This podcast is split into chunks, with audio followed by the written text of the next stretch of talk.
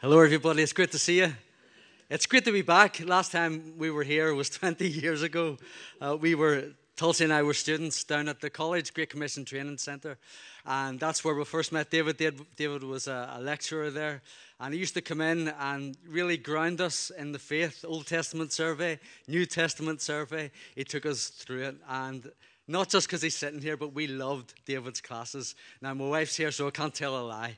So, we loved David's classes, and we really appreciated just a very steady, systematic teaching of the Word of God. And I really hope that uh, in our lives we, in some small measure, resonate all those teachings that happened all those years ago. Just a few months ago, about two months ago, I was in a place called Church House which is close to where we live in Germany. We live in a place called Gütersloh. And about an hour away from us is this church house. Church house used to be a Hitler youth training camp where young men and women would go in and be indoctrinated, and they would go on then to lead the new Third Reich, who would take over the world, of course, eventually under Hitler's regime. But after the liberation of Europe and what happened there, British chaplaincy took over Church House. It wasn't called Church House then, it's now called Church House, and it's a place of light rather than darkness. And just a couple of months ago, we were having one of our usual value added soldier courses. That's what we have a couple of times a year in Church House. We get soldiers away from the barrack blocks and away from their normal routine. And we bring them up there for a few days. Chaplains talk to them about military ethics and about morals and how to live as a good soldier from a moral standpoint, but myself and another scripture reader, that's what we're called. We're evangelists the British soldiers, called scripture readers. We get our own slots with them where we can tell them about how Jesus Christ changed our lives and how Jesus Christ loves them and died for them and wants to change their lives as well, wants to save them and not just give them a new start, but a new life to start with. And I was standing there just a couple of months ago. There was about 50 soldiers there, and it was one of those situations where you're standing and you're talking, and you almost take a little step aside and just think to yourself, how on earth did I end up here? I don't mean that in a bad way. I was absolutely thrilled to be doing what I was doing.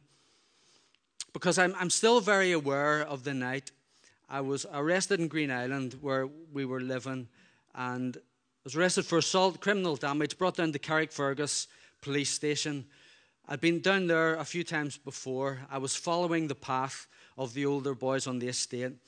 And the policeman there just leant over his desk and said, You know, son, you're going to be a waster for the rest of your life. Now, I don't know if a policeman would get away with that these days. But that's what he said. And in a sense, I don't blame him for what he said because he had seen other young men just squander their life, just blow it. And I was following in their footsteps. I was following a script of where the estate was telling me to go. But thank God, God can change the script. Because just shortly after that, at a party at my sister's house one night, around 9.30, 10 o'clock on a Saturday night, there was a, a room full of drunk young men, one of them sitting down there, my old friend Alan, who's come tonight. So again, I can't exaggerate. we were sitting there having a drink, as we did on a Saturday night. And a knock came to the door, 9.30, 10 o'clock. And I went and answered the door, opened the door, and there's two 15-year-old girls standing there. And they say, Can we come in? Now, we're all about the age 16, 17, 18, 19, around that age. So, of course, they could come in. So they came in, and we were expecting one of them to maybe ask for a drink or something. But what they did was to change the course of our young lives. They stood, two 15 year old girls stood in the center of that living room and told every one of us that God loved us, that Jesus Christ died for us, and that we needed to get right with Him. They used terms like born again, saved, told us their testimony. They even did a little drama in the middle of the room for us. And it was all a little bit bizarre, wasn't it? It's all a little bit strange. But they challenged us to go to church with them the next night. And in an attempt to get rid of them, we said, Yes, we'll go. So they left, and we just carried on drinking. Well, the next day came, and as God would have it, there were about seven of us, and we were standing just on a street corner. And they came along just before the evening gospel service on the estate. And they tried to keep us to our promise, and of course, we tried to back out and say no, but they were very tenacious. They wouldn't give in. And one of our little team said, Well, listen, we're not doing anything else. Let's go. We'll have a bit of a laugh. So we went down. It was a tiny little corrugated iron hut. This was a church plant. We walked in. There was about 12 people in the church. And uh, Alan's brother was playing guitar at the front. And we walked in and we kind of almost doubled the congregation. So we we're sitting along the back row, as you do uh, just making a mockery of what was going on. We were pointing at all the hats and just having a bit of a laugh, kicking the chairs around a little bit. But then the pastor stood up to speak. And when he started, he looked at us all square in the eye at the back row. He was absolutely fearless. And he told us, You are all sinners. And I remember sitting there thinking, Well, this is a great start. But then he went on to tell us exactly what those two girls had told us that even though we were sinners, God still loved us because God loves sinners. In fact, loved us so much that he sent his own son, Jesus Christ, to die on a cross for us. And that he wanted us to give our lives to him. He wanted to forgive that sin. He wanted to give us a brand new life. He wanted us to become Christians. And we all kind of went through the service, went out of the service, and pretended to shake it off as if nothing happened, but something happened. Because as he was preaching, something on a personal level was going on in my heart. I couldn't describe it, but there was something absolutely genuine about this man. He wasn't asking for our money, we didn't have any. He wasn't trying to con us, he wasn't just trying to make us members of a church. There was something real about what he was saying. And I guess to cut a long story short, over the next couple of weeks, the same routine happened. Saturday night, I would still babysit. We would get drunk Sunday night back in the meeting. And all of the time, just hearing about a Savior who loved us, who died for us, and who was demanding that we give our lives to Him. And on Easter Sunday, about three weeks later, 1987, four of us committed our lives to Jesus. In fact, one of our friends ended up marrying one of the girls who called. So it was a, it was a good call on her part as well. And I, I hadn't lived my life in a very noble way up until then. None of us had really. And so I wanted to do something noble with my life. And so I decided to join the British Army. And I still think that's a very noble thing to do. And I ended up serving seven years with the British Army overseas and back at home. And it was on my three and a half years back home, I was on guard duty up at the Maze prison. And one of the other Christian soldiers who were there, said to me, William, have you ever thought about SASRA and being a scripture reader? And I said, Darren, no, not really, because I had my own plans. Now, thank God, the book of Proverbs tells us we can have all the plans we like, but God directs our steps. And so I remember just brushing it off. But three weeks later, again, I was coming off duty at the maze, and this other Christian soldier was coming on duty.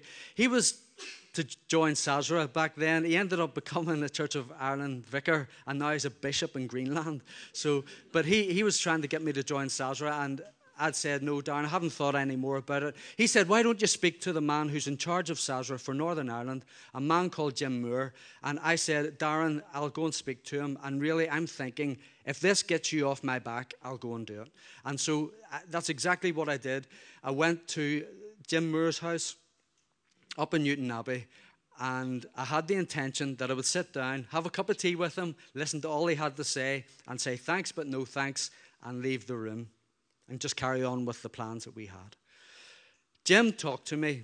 He didn't try to recruit me. He didn't try to entice me in with anything. He just told me the bare facts of what SASRA is. It's evangelism to soldiers. They can send you anywhere, British soldiers are, but you don't have to be a welfare worker. You don't have to be a counsellor. You don't have to be a pastor. You are an evangelist to British soldiers. I'm going to share something with you that's going to sound possibly a little bit strange, but it's the only way I can articulate what happened as Jim was speaking with me. As he was talking to me, it felt like I had a fire in my belly. And that again, may sound strange. It sounds strange saying it, but it was even stranger experiencing it. I was sitting there thinking, what is this? And I left wondering if God might be in it. Went home. Tulsi and I were married just about four years at the time. And uh, Tulsi, being very practical and very spiritual as well, I explained what had happened. And Tulsi said, Well, let's apply. And if God wants us in, He'll open the door all the way. We knew it was going to be a long process. And if he doesn't want us in, he'll close the doors. Isn't that good advice? That's great advice. And so I thought, okay, I can work with that. So we applied, and it took us 15 months to get in. Lots of interviews and high level security clearances and, and the infamous SASRA Bible test. They say it's easier to get into the SAS than it is to get into SASRA. Um, I, I, don't remember many of the 100 questions they asked, uh, but you have to sit this test on the day of your final grilling interview. And I just remember the first question, and it was this Who was Moses' parents? Now, I'm not going to ask you to put your hand up if you know who Moses' parents were, but that was the first question, 100 questions like that. But thankfully, God got us through. And then on the interrogation stroke interview afterwards, the first question was explain justification. Now, this wasn't, this wasn't just a low level interview, but we got through. And SASRA, in their wisdom, decided to send us out to Germany. And so that was from 2001, 2002 and we've been out there ever since. And all I'm going to do is give you a very brief snapshot of what we do, how it's going, some of the characters we've kind of brushed up against, and hopefully a little bit of an encouragement and a challenge to you in the end as well. Just shortly after we got out to Germany, the main bulk of our work as evangelists to soldiers is that after the soldiers get their evening meal, around about five, six o'clock, we're out round the blocks, knocking on doors, trying to talk to soldiers about Jesus. That's the work. Now, we do lots of other things, but that's the bread and butter of what we do. And I remember shortly after arriving there, we uh, or I went out round the blocks and I knocked on this door and a young guy, a young soldier opened the door and he said, How you doing? My name's Mick and I'm an atheist but would you like a cup of coffee? And I said, yes, sure. So I went in, and Mick, he was Welsh, he wasn't Irish. And I went in, Mick made me a cup of coffee. And I'm his guest, so I sat down, and Mick, for the next 20 minutes, told me all of his objections to Christianity. Now, he wasn't being nasty, he was being pretty nice, actually, but he completely. Uh, completely refused to accept anything that the Bible might say. So there's no God. Science is the answer. Humanity in time is going to sort all its problems out and all live happily ever after. And so after Mick had shared this with me for about 20 minutes, I said, Okay, that's interesting, Mick. Can I share a little story with you? And so he said, Yes. Yeah. So I told him my own story, a little bit longer than it did tonight, and how Jesus not only saved me, but he's kept me. He's kept changing me and certainly hasn't made me perfect, but he changes the little things about our character that God doesn't want. He's faithful. And not only that, I went on to be able to share with him a very simple, clear presentation of what the gospel is. And it took quite a long time, and it was getting late on in the night. And remember, I'm his guest, so I said, okay, I think it's time to go. And as I was going out, Mick said to me, William, can I share something with you before you go? I said, yeah, of course you can. He said, I'd just like to tell you, I'm only half an atheist now. And so I thought, uh, you know, this is fantastic. You know, Mick, he didn't get down on his knees and say, what must I do to be saved? But something happened. And most of our ministry is sowing seeds. Most of what we do is sharing about the gospel, sharing that Jesus is alive and he's real, he's interested in you, but yet there's a demand on what he says, and that is that you give your life to him. Not long after speaking with Mick, I went round just the other corner of his block a few nights later and I knocked on another door. SASRA always say to you, pray before you go out, and that's good advice because you'd never know what's on the other side of a soldier's door. And this night, knocked on the door, and a big guy answered. I mean, a lot taller, a lot broader than me. His name was Jay, and this is the first thing he said to me. He didn't say hello, he didn't say, Would you like a cup of coffee? He answered the door, and some of you may be old enough to remember this, some of you may not be old enough to remember this, but he said to me as he opened the door, If there's a God, why did Dunblane happen? Now, some of you will remember that a man went in and killed some of the children there. And I said, Have you got five minutes? And he said, Yes, come on in. So from the threshold of his door, and taking about five paces to go in and just sitting down and talking to this guy who's not going to accept the trade answer. I know that. All I had time to do was say, God, help me. And you know, God did help me. And we began to talk about sin, believe it or not. And by the end of the night, I was able to look at Jay square in the face and say, Jay, if your sin goes unchecked, you have the ability to do what that man did. In fact, if my sin goes unchecked, I've got the ability to do what that man did. And you know, Jay accepted that, and he accepted that Jesus came to forgive sin. Again, Jay didn't come rushing into the kingdom. But every time I saw Jay after that, we had a talk about spiritual things. Now, not every door that you knock on is going to initially be a very spiritual conversation. It's just the same in the army as it is outside the army. Sometimes you have to build a little bit of a rapport. And I guess what I say is you have to engage in the small talk before engaging in the big talk sometimes. I was talking to this one young guy, knocked on his door, first time I met him, and he said, I want nothing to do with religion. I don't want you to talk about God or the Bible or anything like that. And I could easily have said, okay, you're a bit of a waste of time. I want to go and talk to someone who'll listen. But that would be wrong, I think. And I very quickly realized that all this guy lived for was football. And it turns out he was a very good footballer. He played for the army, not just his corps or his regiment, but for the army. And you've got to be pretty good to do that. So quite a small guy, very cheeky, chirpy, jolly sort of a character. And we would we would talk about football every time I visited, five, six times or so, every time football. And I have no problem talking about football, especially from a position of strength, being a Liverpool supporter at the minute. Um, I've got the microphone. Alan likes Man U. Sorry to say that on a Sunday. Um, and so we would just talk about football. Uh, and one night I called, and it was about the fifth or the sixth visit. Now, that's a long time of speaking with this young guy because by the time I get back round to his room, I've got to go around the whole regiment. So if it's five or six visits, that's quite a long time. And this night I knocked on his door, and he answered, and I could see straight away he was pretty downcast. And I said, What is it? What's, what's wrong? He said, I've just found out my father has died. And then he said to me, Can we talk? And that just gave us the opportunity to talk about the big talk, to talk about the spiritual things that he wasn't prepared to do up until then. So it's worth hanging in there. It's worth having a coffee with someone. It's worth just listening to someone sometimes if it gives you another opportunity five, six months down the line. But we just don't knock on the doors, we do other things.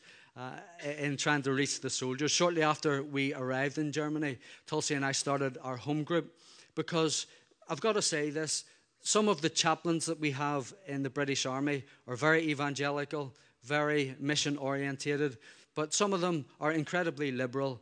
And if you go to church, you're going to heaven. That's the way they see things. And so we decided to have a home group where, if there were Christian soldiers, they could at least during the week come and not taking anything away from the Sunday, come and have fellowship midweek. And so that's what we did. And we got a bunch of soldiers together, and it was fantastic. We love our soldiers' home group.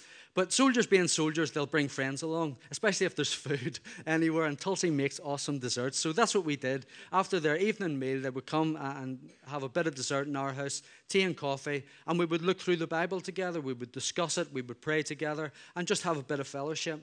And one night, this young guy came along called Aldo. Aldo was an orphan. He was orphaned out in Malawi. But he made his way across to the UK, and under the Commonwealth soldier rule, he was able to join the British Army. Joined the British Army, became a chef, and Aldo started coming to the meetings.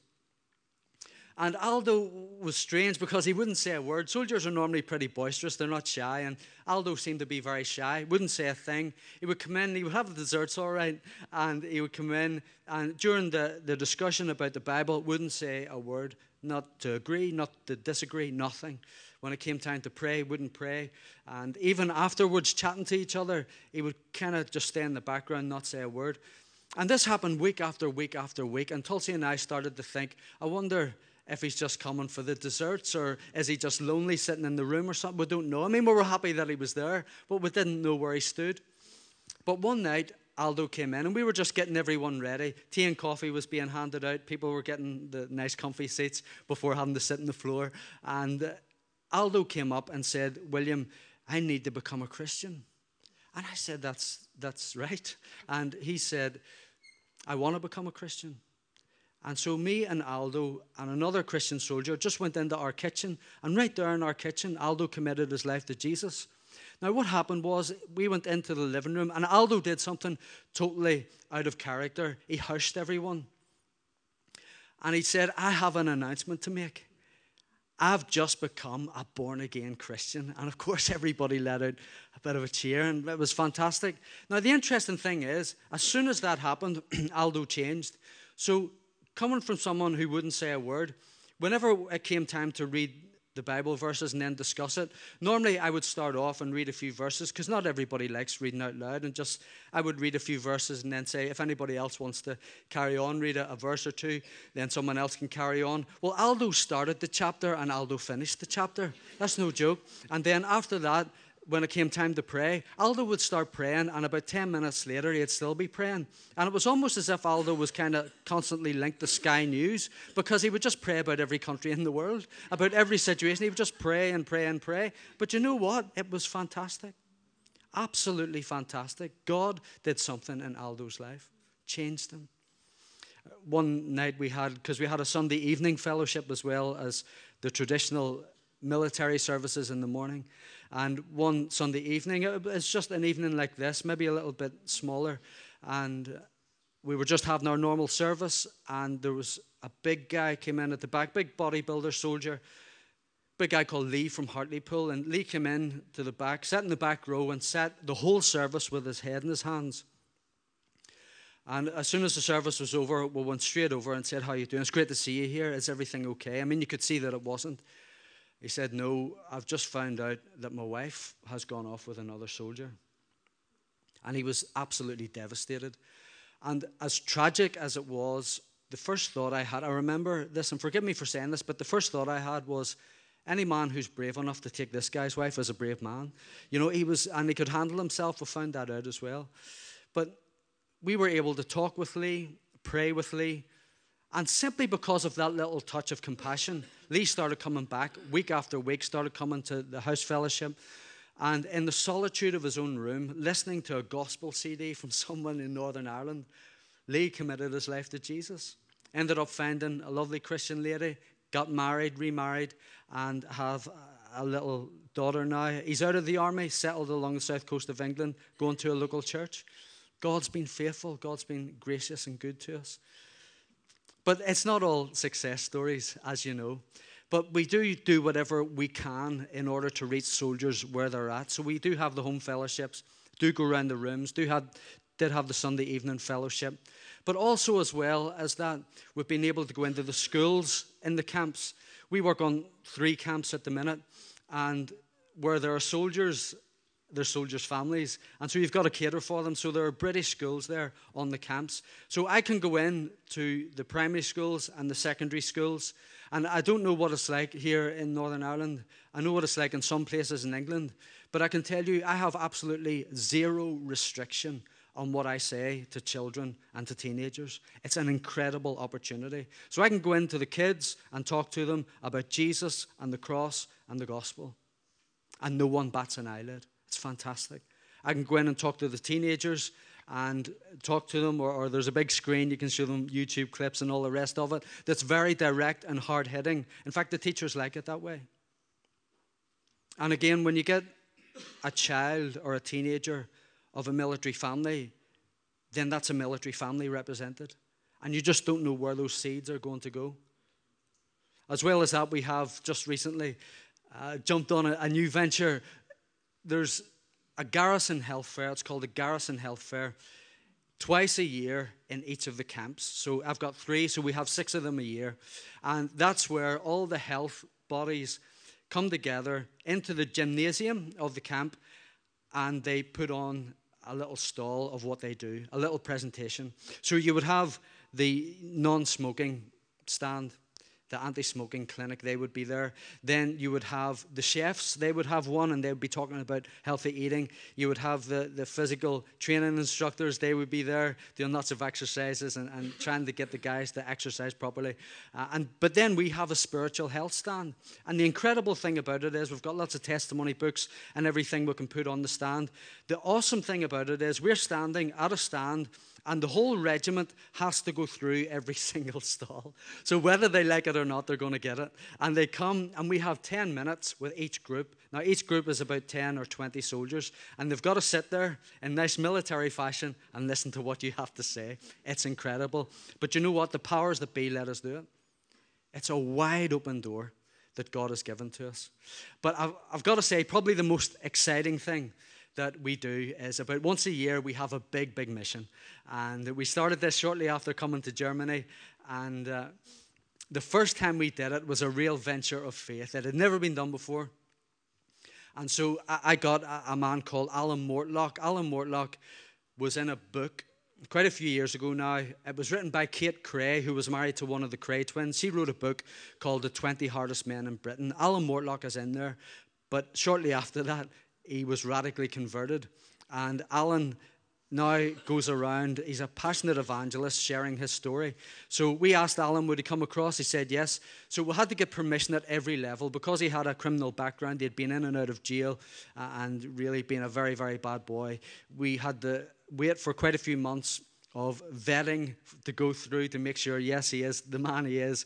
And then we had to get permission right from the highest ranking officers around the camps to right down to just those who would let someone on camp. And so eventually, after about a year, we got Alan over. And Alan came across with three others.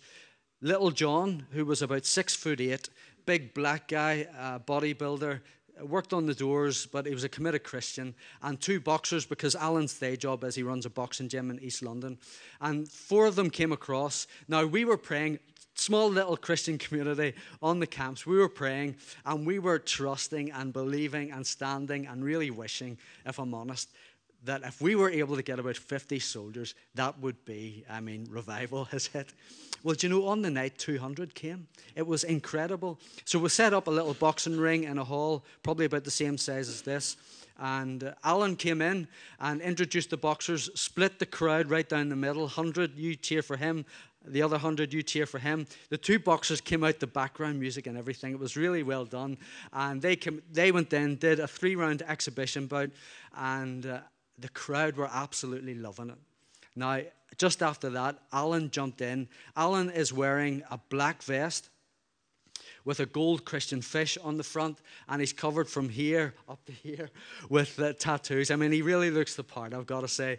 And he went in and he told his testimony for about 35 minutes, which, when you're talking with soldiers, that's a long time to be talking about Jesus. But you know, they hung on every single word that Alan said. And Alan, he was very brave. At the end of it, he made an appeal. And to his credit, in front of everybody, one of the soldiers says, Yes, I want to be a Christian. So a young guy called Woody, he committed his life to Jesus that night. But the interesting thing is, after that one event, I was able to talk to soldiers and have conversations about that one event for about 18 months. And I would really encourage you, if any of you have an idea like that, yes, it costs money, and it does. And yes, it costs time. And yes, you're going to have to pray your hearts out for it, but it's worth it. It is absolutely worth it. Every year we've tried to do something like that. We've had the Tough Talk team come across. Of course, we're thinking about who would fit in with a military mindset. These are the guys who are the, the bodybuilders, the powerlifters, and these are big, big boys. I mean, these are these guys are used to compete for Britain, uh, used to compete internationally, one ex world powerlifting champion.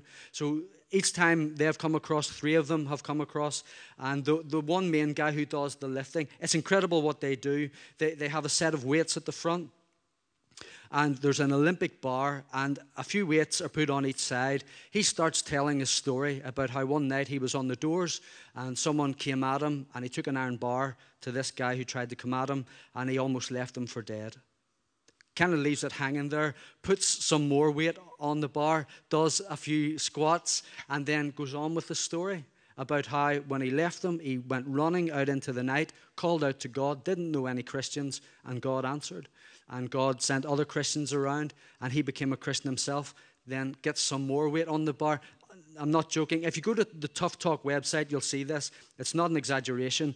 By the end, across the guy's back, the Olympic bar is bending with the weight. Now, that's instant kudos with soldiers because they're looking at someone who's strong and who has a story to tell and who hasn't run away from anybody in his life, but who's telling them of a Savior who is strong, who's not weak, and who is interested in them so strong that he died for them. And it's just an incredible way of reaching the soldiers. And again, uh, conversations after that last for a long, long time. Just recently, we had a guy called Graham Seed come across, and Graham is a former football hooligan, a big, big guy. Again, in his old skinhead days, he terrorized people. He supported Middlesbrough. He's a tough guy from the northeast, and eventually, he ended up getting into drugs to the point where he wasn't taking drugs, they were controlling him. And it just got worse and worse to the point where he was living on a park bench in Middlesbrough. And he lived there for about three years, rough. And being out in the elements that long and being on drugs that hard, his body started to implode. And he was rushed to hospital, went into a coma, was in a coma for six days. They tried to get in touch with his mother to turn off the life support machine. She wanted nothing to do with him, but they said, Listen, we need your permission to do this. And she said, Okay, I'll come and, and we'll turn it off. Christians heard about it. They went to the hospital, pleaded with the mother, Can we pray for him? And she said, Well, he's going to die. Nothing else is going to be done. Why not? They prayed for him and he woke up. And he woke up surprisingly not wanting anything to do with God, even after hearing the story. But for six months, a Christian that you would never have thought would be able to reach Graham Seed, as Graham says it, and I'm looking up as I say this because I don't know what anybody's wearing. As Graham says it, he says it was the kind of Christian who wears socks and sandals. That's what he said. Uh, the kind that I wouldn't have associated with. This guy came every Sunday afternoon after his own church service and told Graham children's stories from the Bible because Graham didn't know anything else. Six months. Would share his little packed lunch with him. And six months of that ended up in Graham committing his life to Jesus. Graham is now a chaplain in two of the prisons he was a convict in. And so when you have stories like that, that feeds into a military mindset. Again, it just has such an impact for one or two days. And at each of those events, we're talking about two, three, sometimes more, two or three hundred soldiers coming and hearing a life changing story. I'll, I'll, just begin to wrap up the, a little bit of the testimony bit with something that inspired me. And I'm really praying that some of you will glimpse a little touch of inspiration from this because it's so incredibly simple. When we had Tough Talk over, and of course they're kind of lifting weights and doing these presentations at a couple of different camps during the day. They're, they're hungry, they're big guys, they need fed. The best place to bring them is an all you can eat restaurant. So that's what we did. We brought them to a Chinese, they can eat all they want. We're having a conversation over a chicken chow mein or something. And one of the Tough Talk team says, Do you know, all we have got is weights and Jesus. Nothing else. We're not slick. We're not professional. None of us are ordained. We don't have anything. We just have weights and Jesus. See, as soon as he said that, it was like an alarm went off in my brain because I just thought, I have a little bit of background in boxing, and I thought, boxing and Jesus. Boxing and Jesus. And there was another scripture reader there. There are two of us out in Germany. The other guy at the time was called Lee. Lee has a very colorful testimony himself. And I said to Lee, Lee, this is going to sound maybe strange, but I think we can do what these guys do. Now, of course, not, well, of course I can lift the weights, but um, no, but of course not, not lift the weights. But I, am just wondering, maybe a little bit of boxing, you know, Lee, your testimony, I think we could do something. Lee was right up for it, of course. And so we committed it to God and we prayed about it. A couple of days later, one of the chaplains came to me and said, William, we've got three children being baptized in the church on Sunday. So that's three families. The church is going to be full. Do you think you might have something for them? And I said, I think I might. I think I might. And so First thing I did was I went to see a guy called Kenny, Kenny Riley, who was the coach of the best boxing team in the army in Germany at the time. And I knew Kenny, and I went and saw him. I said, Kenny, I need you to do me a big favor. On Sunday, could you come to church and punch me in the stomach? And he said, Yeah, no problem. And he did, that's true. And he came. Kenny and I rehearsed it a little bit. And so on the day, it was, it was a great day. It was a church, smaller building than this, absolutely jam packed with soldiers and their families. They, they would never darken the door of a church. But you know what it's like for, for baptisms or dedications. They, they come in. And so they were in that day. The chaplain did the three um, baptisms for the children. It's a Church of England church, so that's what they do. And handed it over to us. Lee stands up in his uniform, shares about 10 or 15 minutes of a testimony, and then hands over to us. I'm in sports gear, Kenny's in sports gear. And I put on pads, if you've ever seen them, I'm sure you have. Um, hook and jab pads are called. So I hold up the pads. Kenny's got his gloves on, and we do a little demonstration. And I'm, I'm kind of looking out of the corner of my eye, and everyone's kind of got that look as if, what on earth is going on here? So he, he's doing a little demonstration. And then I take the pads off, and I say, okay, Kenny's going to punch me in the stomach now. So don't blink because he's not going to do it twice. So have a look. And so I turn to Kenny, and Kenny gets ready uh, to hit me a punch in the stomach. And it sounds worse than it actually is. If you, if you breathe out and tense your stomach muscles, and he's got a glove on, so there's padding. I'm 43 now, so I've got a bit of padding as well. And so Kenny, Kenny hits me a body shot in the solar plexus, and I turn to those who were in the church, and it's just simply say this We all believe in justice, don't we?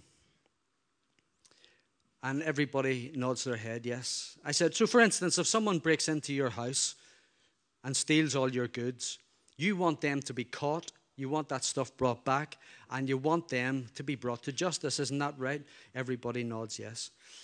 I says, if you're walking down the street and someone hits you just for no reason whatsoever, you want them to be brought to justice. Isn't that right? Yes. So out from under a chair on the front row, I pull on a pair of boxing gloves. And I tell everybody I've got a little bit of background in boxing as well. And if we all believe in justice, and we do, then I've got to do to Kenny what Kenny has just done to me. Isn't that right? And at this point, the soldiers are starting to get a wee bit excited, start to nod their heads. And so I, I have the gloves on. Kenny's getting himself ready for a body shot. I'm standing there ready to give a body shot. But I turn to them and say this there's something even greater than justice, and it's mercy. Mercy. And I turn to Kenny and say, Kenny, that hurt. But I'm willing to forgive you. And I offer you forgiveness. Would you accept that? And as I say, Kenny and I have kind of rehearsed it a little bit. So Kenny says yes. He goes and sits down. I turn to everybody and simply say this Every single one of us has hurt God. Just like Kenny hurt me, we've hurt God. We haven't hit God a body shot, but by the way we think, by what we do, by how we hurt other people, it hurts God. Now, we have all agreed that justice is right, and justice is a good thing, and we believe in it. And the Bible tells us that God is a God of justice. And if that's true, and we have hurt God, it makes complete logical sense that God has got to punish us for hurting him. Isn't that right? And they all nod because it does make logical sense. I say, but the Bible also tells us that God is a God of mercy. And God prefers mercy in our lives over justice. That's what the cross is all about. Jesus hanging on a cross wasn't just God saying, I love you. There was a reason for it. Inasmuch that He does love us, He took the punishment that every single one of us deserves an innocent person for a guilty person. Now, that means that the Bible tells us Jesus died for the sins of the world. That's true. But it's like if you win the lottery, which of course you don't do, but soldiers do because they go for the lottery, but you don't.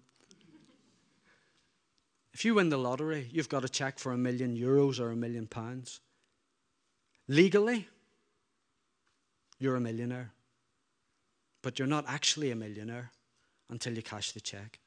Jesus Christ died for your sins. But unless you accept that and receive it, it's going to mean nothing.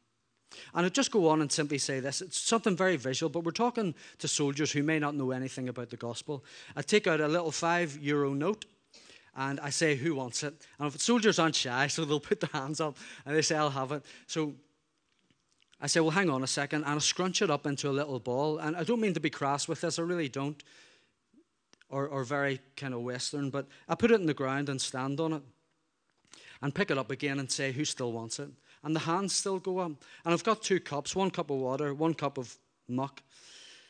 And I put it in the water until it's soaking wet and lift it up so they can see all the drips. I say, who still wants it? And the hands are still going up. And then I dig, dig right down into the dirt so it's absolutely filthy. And say, who still wants it? And the first hand, they get it. And I ask this question why did they still want the money? And of course, the answer comes back because it hasn't lost its value. And I just go on to say this even though these guys are in their 20s and they don't have many wrinkles, I tell them that one day they will be wrinkled, just like that note was. And it doesn't matter how soaked in the things of the world they are or ever will be, or how filthy they are or have ever felt in their past. And we've all felt that at times. They have never lost their value with God. But there's a decision to be made. Will you have the mercy of God? or the justice of God. Because justice, really, in the long run, means judgment. But mercy means new life in Him. Do you know, after that first presentation in that little church, one soldier recommitted his life to Jesus. Lee and I thought we might get about two meetings out of this. Do you know, we did that presentation for about two years. We were able to share that presentation to over a thousand soldiers over that two year period, many of whom were just about to go out to Afghanistan. The reason I'm sharing it with you is because you've got something. And it may not be weights and it may not be boxing, but it's something. Do you know if you can bake tray bakes, you can do that for Jesus and do something with it.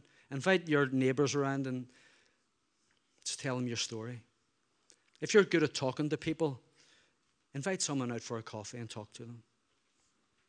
If you can knit, if you can paint, if you can write a card, it's something and Jesus. It Doesn't have to be professional, doesn't have to be all singing, all dancing. It just has to be that little gift that God gave you, and you can use it. Look at that. Do you know it's a foolish little thing? Getting a punch in the stomach in front of people, and there's over a thousand soldiers have heard that presentation. Just a silly little thing, really. But God chooses silly little things sometimes. So have a think about that. I'm going to close just with uh, reading a couple of verses out of a very well known story, a very well known story that will hopefully be a little bit of a challenge to you. And it's just simply this Shadrach, Meshach, and Abednego. You know the story, you know what it's about. And they are living in exile.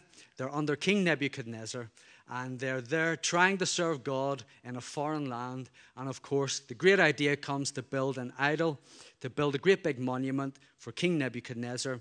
And when the music starts, when the music plays, everybody's got to bow down. If they don't, they're in the fiery furnace. And of course, the music plays. Shadrach, Meshach, and Abednego refuse to bow down. They're touted on, as we would say, and they're brought before Nebuchadnezzar. And he asked them, Is this true?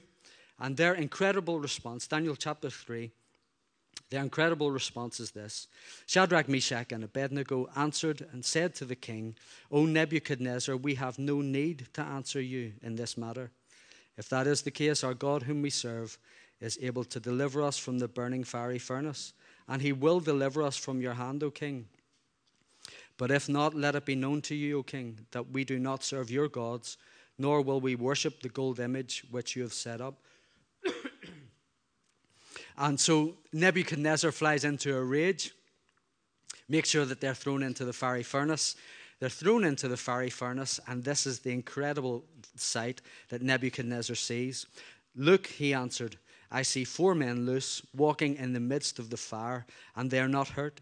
And the form of the fourth is like the Son of God. You know the rest of the story, how they're delivered completely unscathed out of the fiery furnace.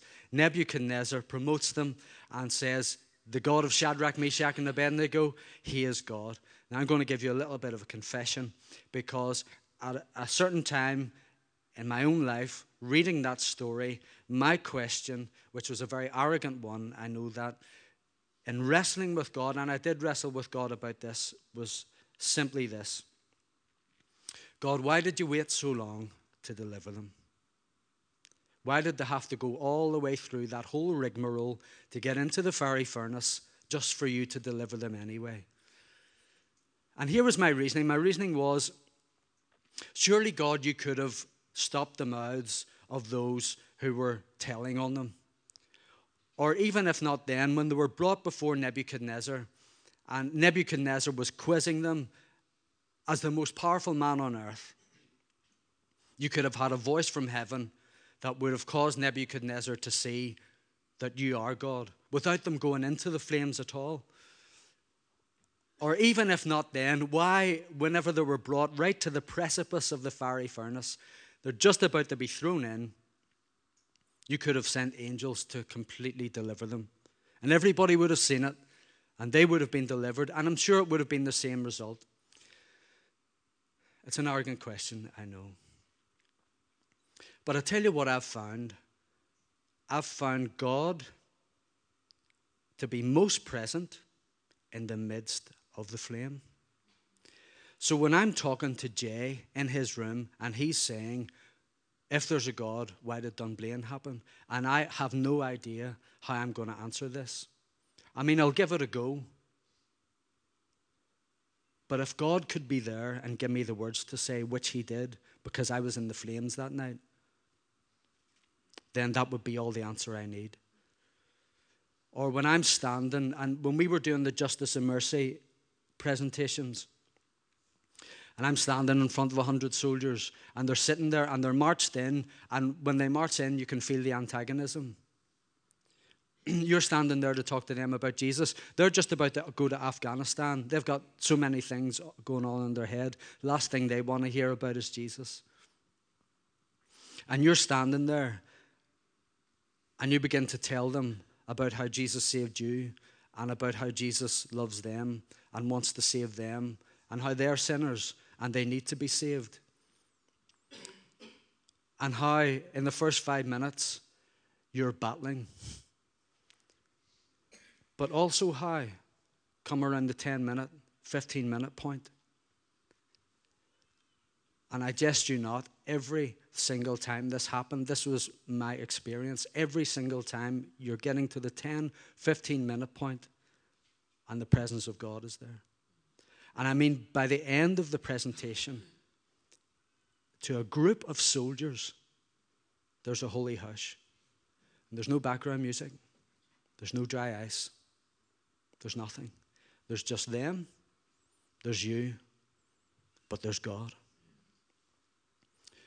But when you're standing talking to him for the first five minutes or so, you can feel the flames around your feet.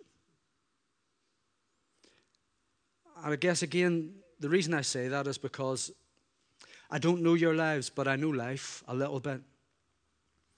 And I know that you're probably going out tomorrow into situations which, if you were to take a step into it, it would be like stepping into a fiery furnace. And the easiest thing to do is just say, Do you know what? It's not worth it. But actually, it is.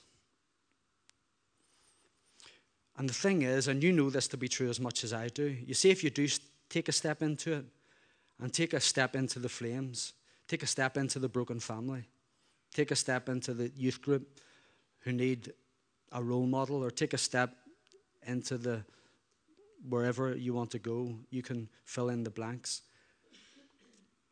But you do it with God, it will be scary and it might frighten the life out of you, but you'll find God there. Christianity without risk can be very boring. I've no problem saying that because I know it to be true. If you just go through the routine of just coming along to the meetings and do keep coming along to the meetings and just going through the same old, same old without taking a little step out for Jesus, Christianity can become very routine. But if somehow tonight you were to say, God, I'm willing to step into the flames for you, yes, it's scary. And yes, I may stand and knock someone's door, and my knees are knocking while I'm knocking. But if you're there, I'm willing to go. And when you come away, you just think, it was worth it. It was worth it. this has been a little bit of a snapshot. I hope it's helped you, and please do pray for the British forces. We're praying that God does a great work with them. All I'm going to do now is just simply pray, and then I'll hand back over if that's okay. Let's pray together. Father, I want to thank you for this church. I really do. And I thank you that we were here 20 years ago and we're here 20 years later. And Dave and Sally are still faithful, still here, still serving you, still doing all they can do to see a work of God in this town and beyond. And we thank you for their faithfulness. And I just ask you that you'll give them real encouragements in the days ahead. All that they've got planned, Father, I thank you that you've touched them with a vision and they're walking in it, living in it. And for all those that they're developing in ministry, I just pray that you'll bless them. Give them cause to rejoice in those that they've seen come through to serving you in great measure. And I really do pray tonight for anyone who may be struggling with the thought of maybe going out and doing something for you, maybe going out and talking about you, or going into a broken situation because they don't know the answers. God, would you give every one of us faith to just go back into the fire again? Jump into the furnace because you're there and you show yourself strong on our behalf when we do that. We ask it in Jesus' name.